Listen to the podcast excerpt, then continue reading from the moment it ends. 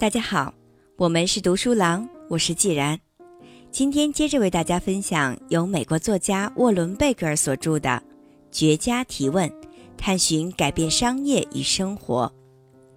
第六章：最具创意的领袖，专家级的探寻者。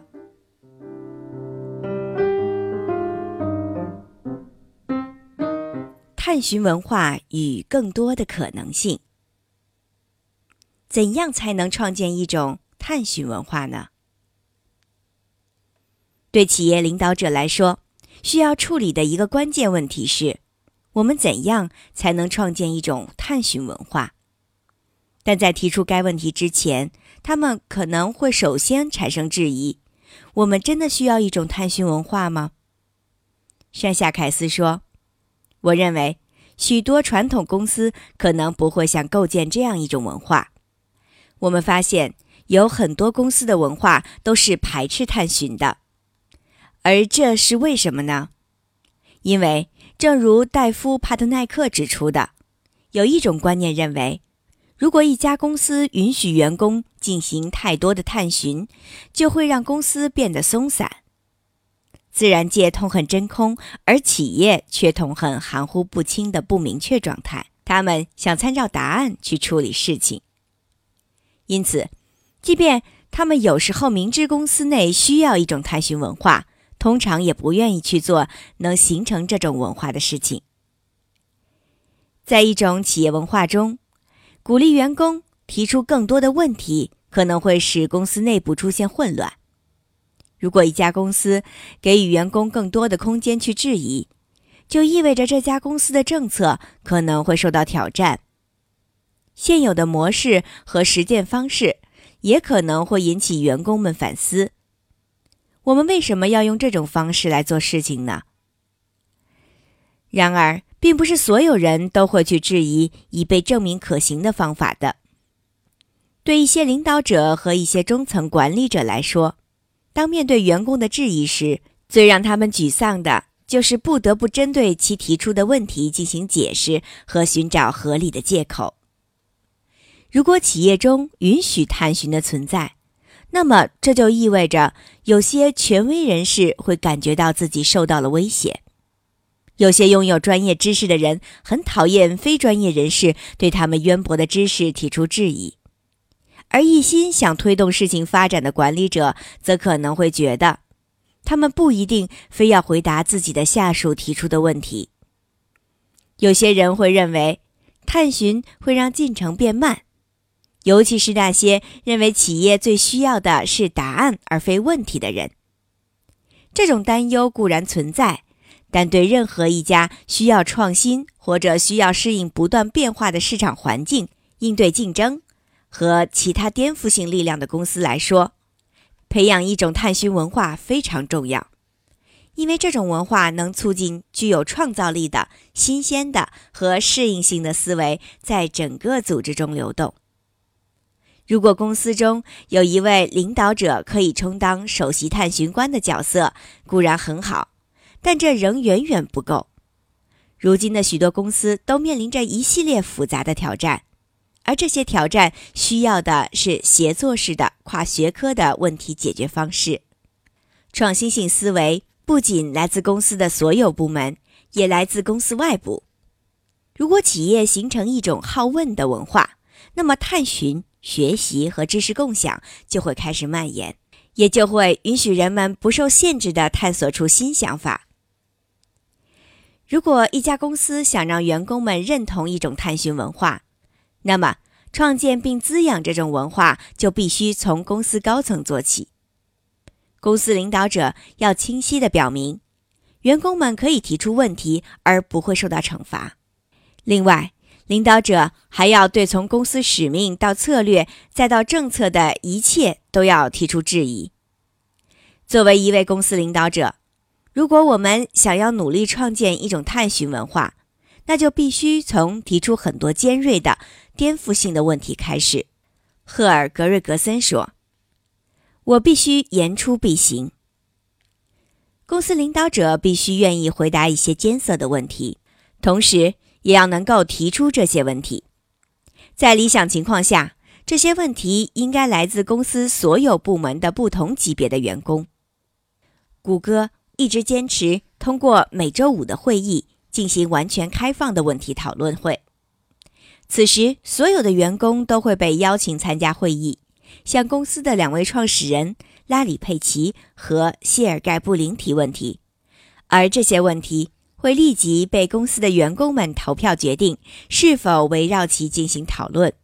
最高级别的问题通常都是最难解决的且最有争议的问题，他们随后会立刻被管理层提上日程。谷歌前首席工程师查尔斯·沃伦说：“坐在会议室里，了解到公司里的任何人都能够提任何问题，是一件非常令人欣慰的事情。”沃伦说：“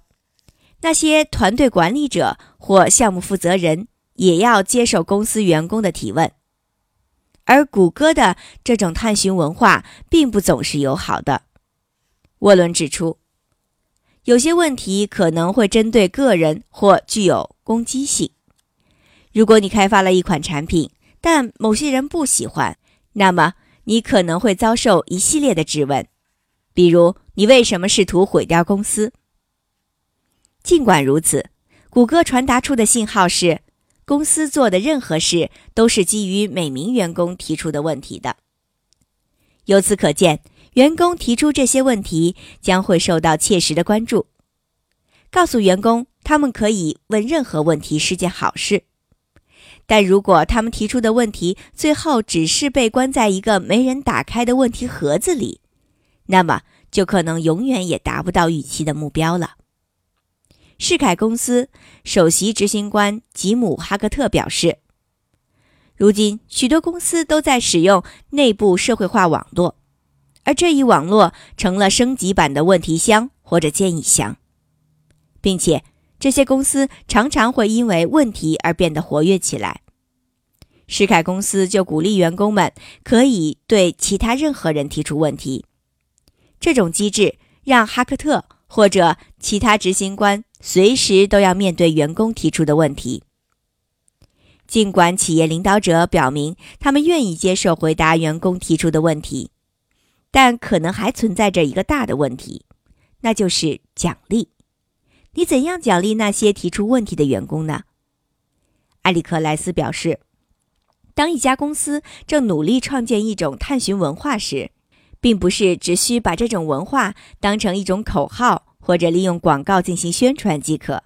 而是要构建一种促进这种探寻行为的体系和奖励机制。因此，作为一名高层管理者，如果你不喜欢所在公司目前的探寻环境，那么你就需要思考一下自己能做些什么。莱斯指出，在大多数公司，资源或者会流向那些最自信且计划性最强的人。或者会流向那些没有经历过失败的人，赖斯说，在这种情况下，公司必须要将更多的预算经费拨给那些正在探寻没有答案的问题的、进行有前景的实验以及明智的冒险的人。对许多企业来说，这个想法可能比较激进，但那些给创新者铺路的失败的实验也应该受到奖励，尤其。如果某些员工在进行实验或探寻的过程中提供了有价值的见解，更应该受到奖励。公司领导者也应该留心观察，哪些提出问题的员工由此受到了惩罚，尽管这些惩罚有时并不严厉，或者是无心之举。对此，领导者应问：如果一名员工在公司里提出问题，那么，他或者他是在自找麻烦吗？商业作家戴尔·道廷描述了一个普通现象：那些在工作场所提出问题的人，随后会被告知，因为你发现了这个问题，现在你的工作就是去解决它。当然，是在正常工作时间之外去解决这个问题。如道廷指出的那样。这会阻止人们发现并提出问题，因为大多数人并不想给自己增加工作量。由此可见，公司领导者应该采取的最佳方法是询问这些问题发现者，他们在多大程度上会投入到解决这个问题当中，以及想要怎样投入其中。如果这些员工不能独自解决他们提出的问题，公司领导者也要表示理解；而若可行的话，公司领导者还应该给他们更多的时间和支持。并且使他们，即便最终不能解决这个问题，也能凭借提出问题而获得赞誉。一般来说，人们需要很多时间去提出比较难解决的问题，当然也同样需要大量时间来致力于将其解决。因此，如果总是急匆匆地完成各种事情，那么你就不能退一步思考。例如。谷歌非常著名的百分之二十的时间政策规定，员工可以将其五分之一的时间分给一些独立项目，实际上就是去解答他们自己提出的问题。这项政策长期以来取得了很好的效果。谷歌几个最重要的创新，其中包括 Gmail 和 Google News，就是由那些利用自己百分之二十时间去解决如果类问题的员工。完成的，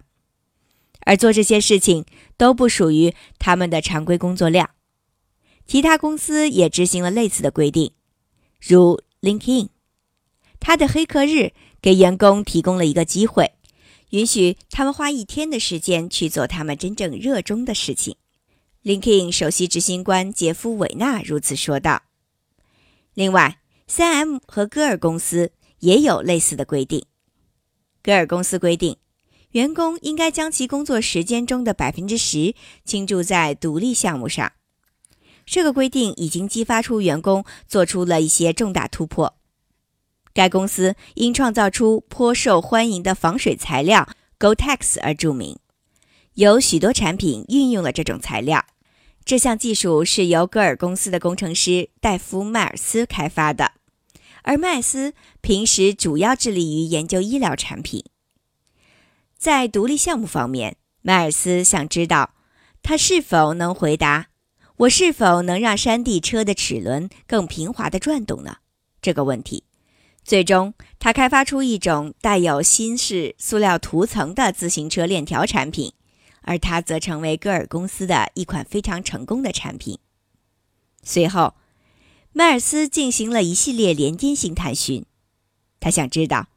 如果我将塑料涂层涂在其他弦上，那会怎么样？于是，迈尔斯又研发出一种极具突破性的畅销产品，它能让琴弦更持久耐用，更不易断。当然，研发出这款产品并不是一蹴而就的。迈尔斯在长达两年的怎样阶段内，攻克了许多技术难关，才将其研发出来。如果他一直没有时间和机会从常规工作中脱身，那么他就无法探究一个有趣的问题，而这个问题也就可能永远也不会诞生了。戈尔公司已经将探寻深深地植入其企业文化中。公司副总裁戴博拉·弗朗斯评论道：“对于公司的成长来说，我们认为探寻至关重要。”在公司内构建一种探寻文化，就会使更多的可能性随之产生。格尔公司被视作是世界上最具创新精神的公司之一，还因其别具特色的公司管理结构而闻名。它采用的是扁平的公司管理结构，而格尔公司也是现今等级层级最小的大公司之一。公司创始人比尔·格尔明白，官僚主义和等级制度不能培养探寻文化，也不会促进公司内部任何开放式的交流。格尔曾注意到，在大多数公司里，人们唯一能够自由谈话的地方就是车库，因此他开创格尔公司就是要努力解答这个问题：怎样让一家公司更像一个车库？这家公司没有设置任何头衔，他拥有一万名员工，却没有一个经理。当员工初次被格尔公司雇佣时，他们很想知道谁是我的老板。最后，他们明白，这个地方没有老板。这种公司管理结构就是比尔·格尔所说的网状组织结构。这指的是格尔公司里一种精心制定的交流系统，它可以将每名员工与其他员工连接起来。当一个新人加入公司时，他最初就是与一位指导人建立联系，而这位指导人会把自己的信誉和网都借给这个新人，直到这位新人建立起自己的网为止。弗朗斯如此说道：“这种网络化、非等级制的结构。”最重要的作用之一便是，即便是第一天上班的员工也都是自主的，因为没有人会告诉你要做什么，你必须运用自己的探寻能力去想出自己该做的事情。在格尔公司的网络中，交流十分自由流畅，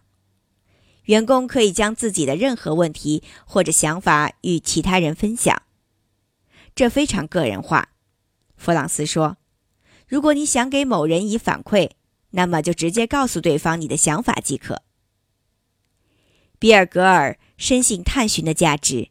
因为他主张格尔公司要培训每名员工学会怎样提出一个好问题，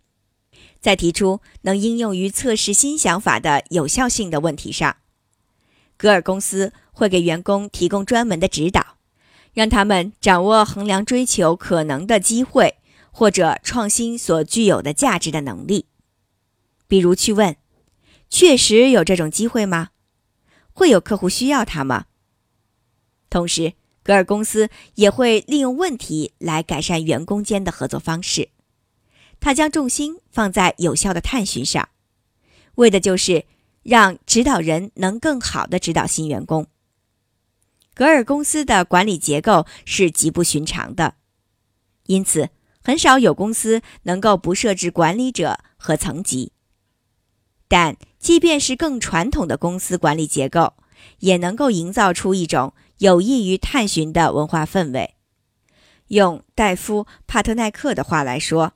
就是将好奇心尊为一种基本价值的文化。由于好奇心和学习是相辅相成的，因此。目前，一些公司正在解决的一个大问题就是：我们怎样将工作场所转变为学习场所？谷歌似乎在解决这个问题上又走到了前列。该公司建立了一所谷歌大学，将其作为吸引客座教授的平台。之后又制定了从谷歌人到谷歌人的计划。谷歌员工在谷歌大学中开设课程。教授其他谷歌员工，毫无疑问，谷歌大学开设了技术类和商业技能类的课程，但是竟然也开设了公共演讲和育儿类的课程。曾在谷歌担任过工程师的陈一鸣，甚至还教授过有关正念的课程，而这门课程在帮助人们退一步思考，继而提出质疑方面有重要的作用。为了在机构内创建一种学习文化，谷歌宣扬“公司及大学”的比喻说法。麻省理工学院媒体实验室则使用“实验室”和“幼儿园”这样的比喻。这些公司试图创建沙龙或工作室，还有一些公司将自己定位成理念村庄或者理念城市。一家学习型公司。可能也将自己视作一场正在进行的理念大会。比如，如果我们每天都在公司创造出 TED 大会的体验，那会怎么样？TED 大会的创始人查尔德·索尔·沃尔曼曾说：“在任何团队中，激发好奇心的最佳方式之一，就是尽可能多的让他们置身于众多新颖的想法和不同寻常的观点之中。这样一来。”一家公司不仅会请来公司外部的人员授课，而且还能让员工为其团队进行类似于 TED 的演讲。内容则主要集中于他们已经掌握的，但其他人可能还不了解的有趣知识。无论进行怎样的比喻，顶级的共同学习环境都有某些共通的元素，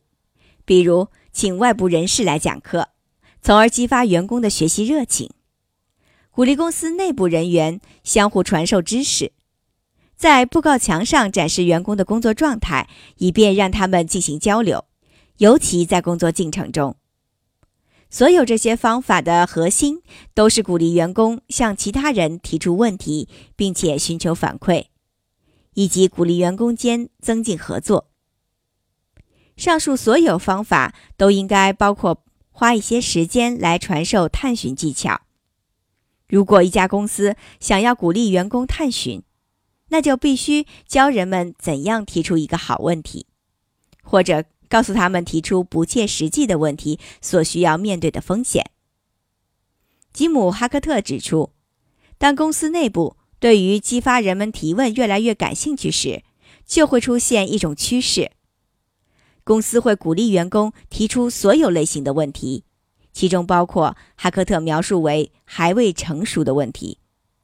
这种问题可能是没有什么实际意义或者脱离主题的。哈克特说：“公司应该鼓励员工提出好问题，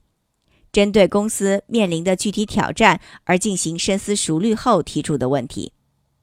为了这个问题，施凯公司通过一门叫做‘思考二点零’的课程，培养员工的批判性思维。”哈克特说：“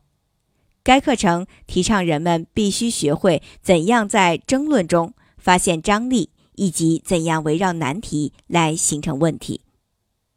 在这门课程中，员工们需要回答许多具有挑战性的问题，比如：如果由你来运营美国邮政总局，你会怎么做？随后，这门课会指导员工围绕一些更复杂的难题提出他们自己的问题和战略。哈克特表示，当员工在其内部创建一种卓有成效的探寻文化的过程中，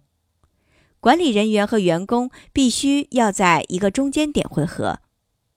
员工需要明白，如果提出没有经过缜密思考的问题，你可能会就此错过因自由提问而带来的机会。而管理人员想要的是能反映出公司遇到的难题的实际问题，并且他们会对此做出回应。你可以提出一些不太成熟的问题，但那样做你可能是在浪费时间。同时，哈克特还表示，管理人员必须明白，尽管员工可能会围绕公司遇到的难题提出大量问题，但他们也不必因为这些问题烦心，或者限制员工们提出问题。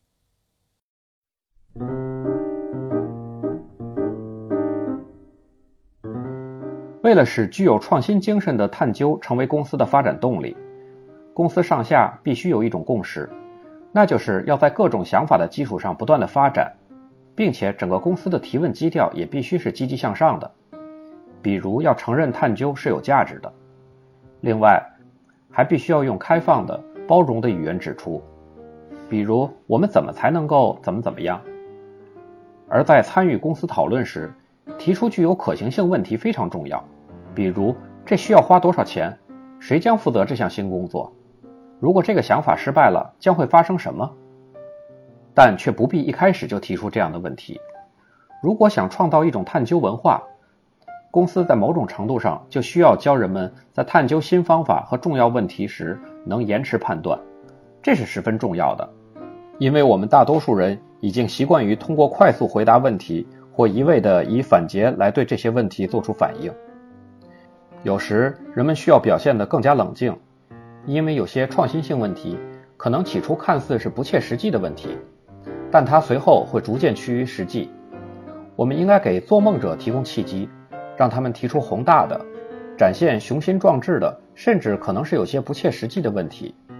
而实用主义者则很可能是更加擅长在解决问题的怎样阶段提出问题，因为在这个阶段，想法会成型，并逐渐会变成现实。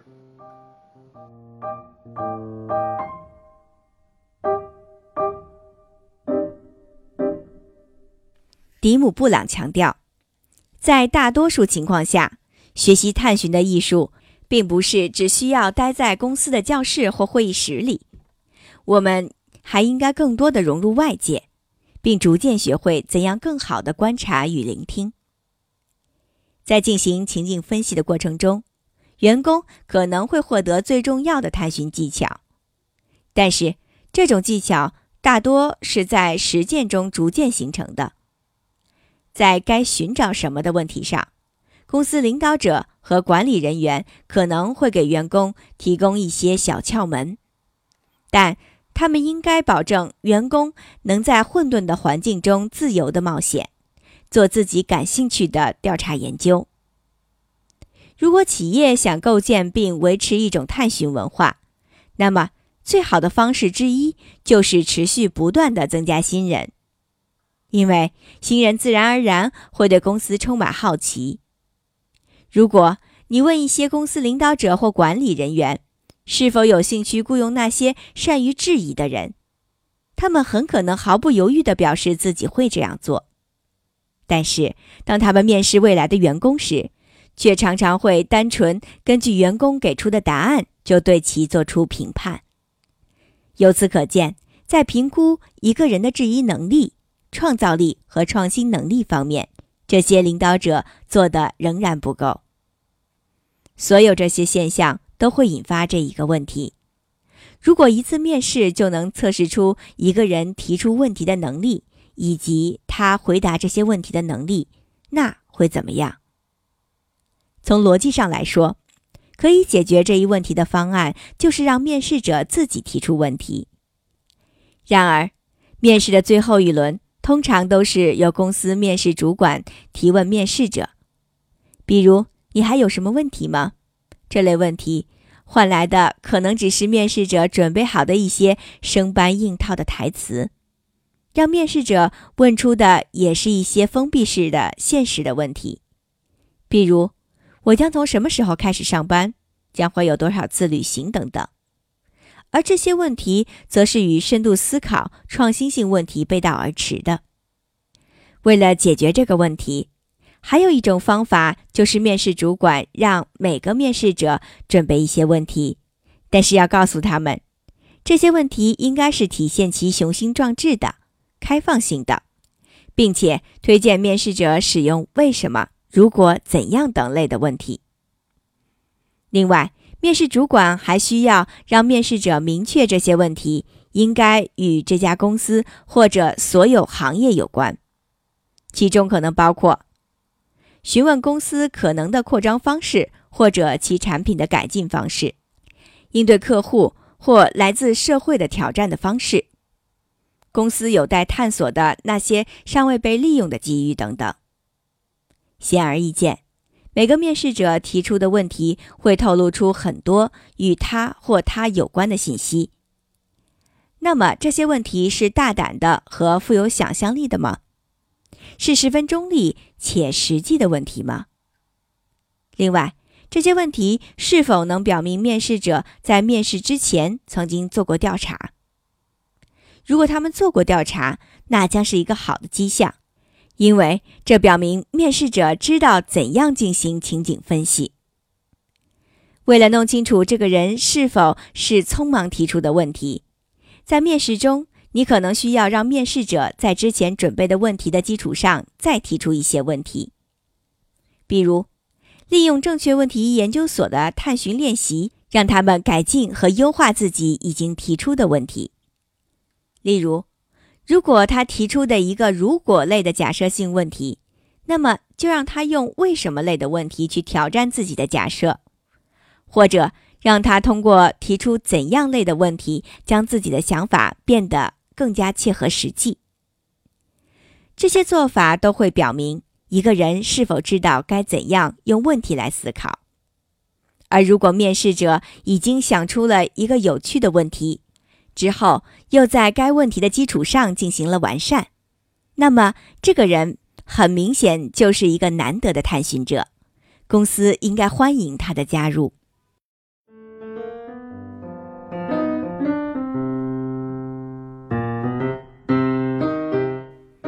今天就为大家分享到这里，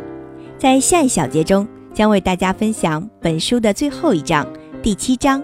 拥抱未知。追逐自己的好奇心，精彩内容敬请关注。我是既然，感谢燕山的友情参与。我们是读书郎，谢谢收听，再见。